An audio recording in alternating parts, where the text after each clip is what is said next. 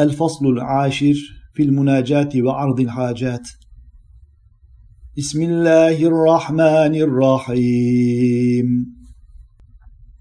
يا أكرم الخلق ما لي من ألوذ به سواك عند حلول الحادث العميم.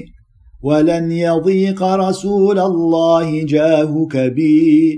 إذا الكريم تجلى باسم منتقم فإن من جودك الدنيا وضرتها ومن علومك علم اللوح والقلم.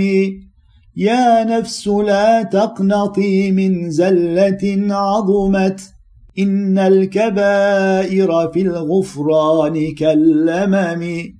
لعل رحمة ربي حين يقسمها تأتي على حسب العصيان في القسم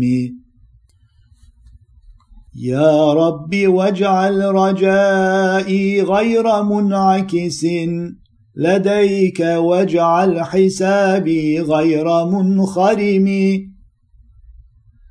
فالطف بعبدك في الدارين إن له صبرا متى تدعه الأهوال ينهزم وأذن لسحب صلاة منك دائمة على النبي بمنهل ومنسجم والآل والصحب ثم التابعين لهم أهل التقى والنقى والحلم والكرم.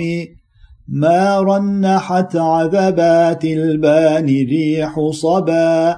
وأطرب العيس حاد العيس بالنغم.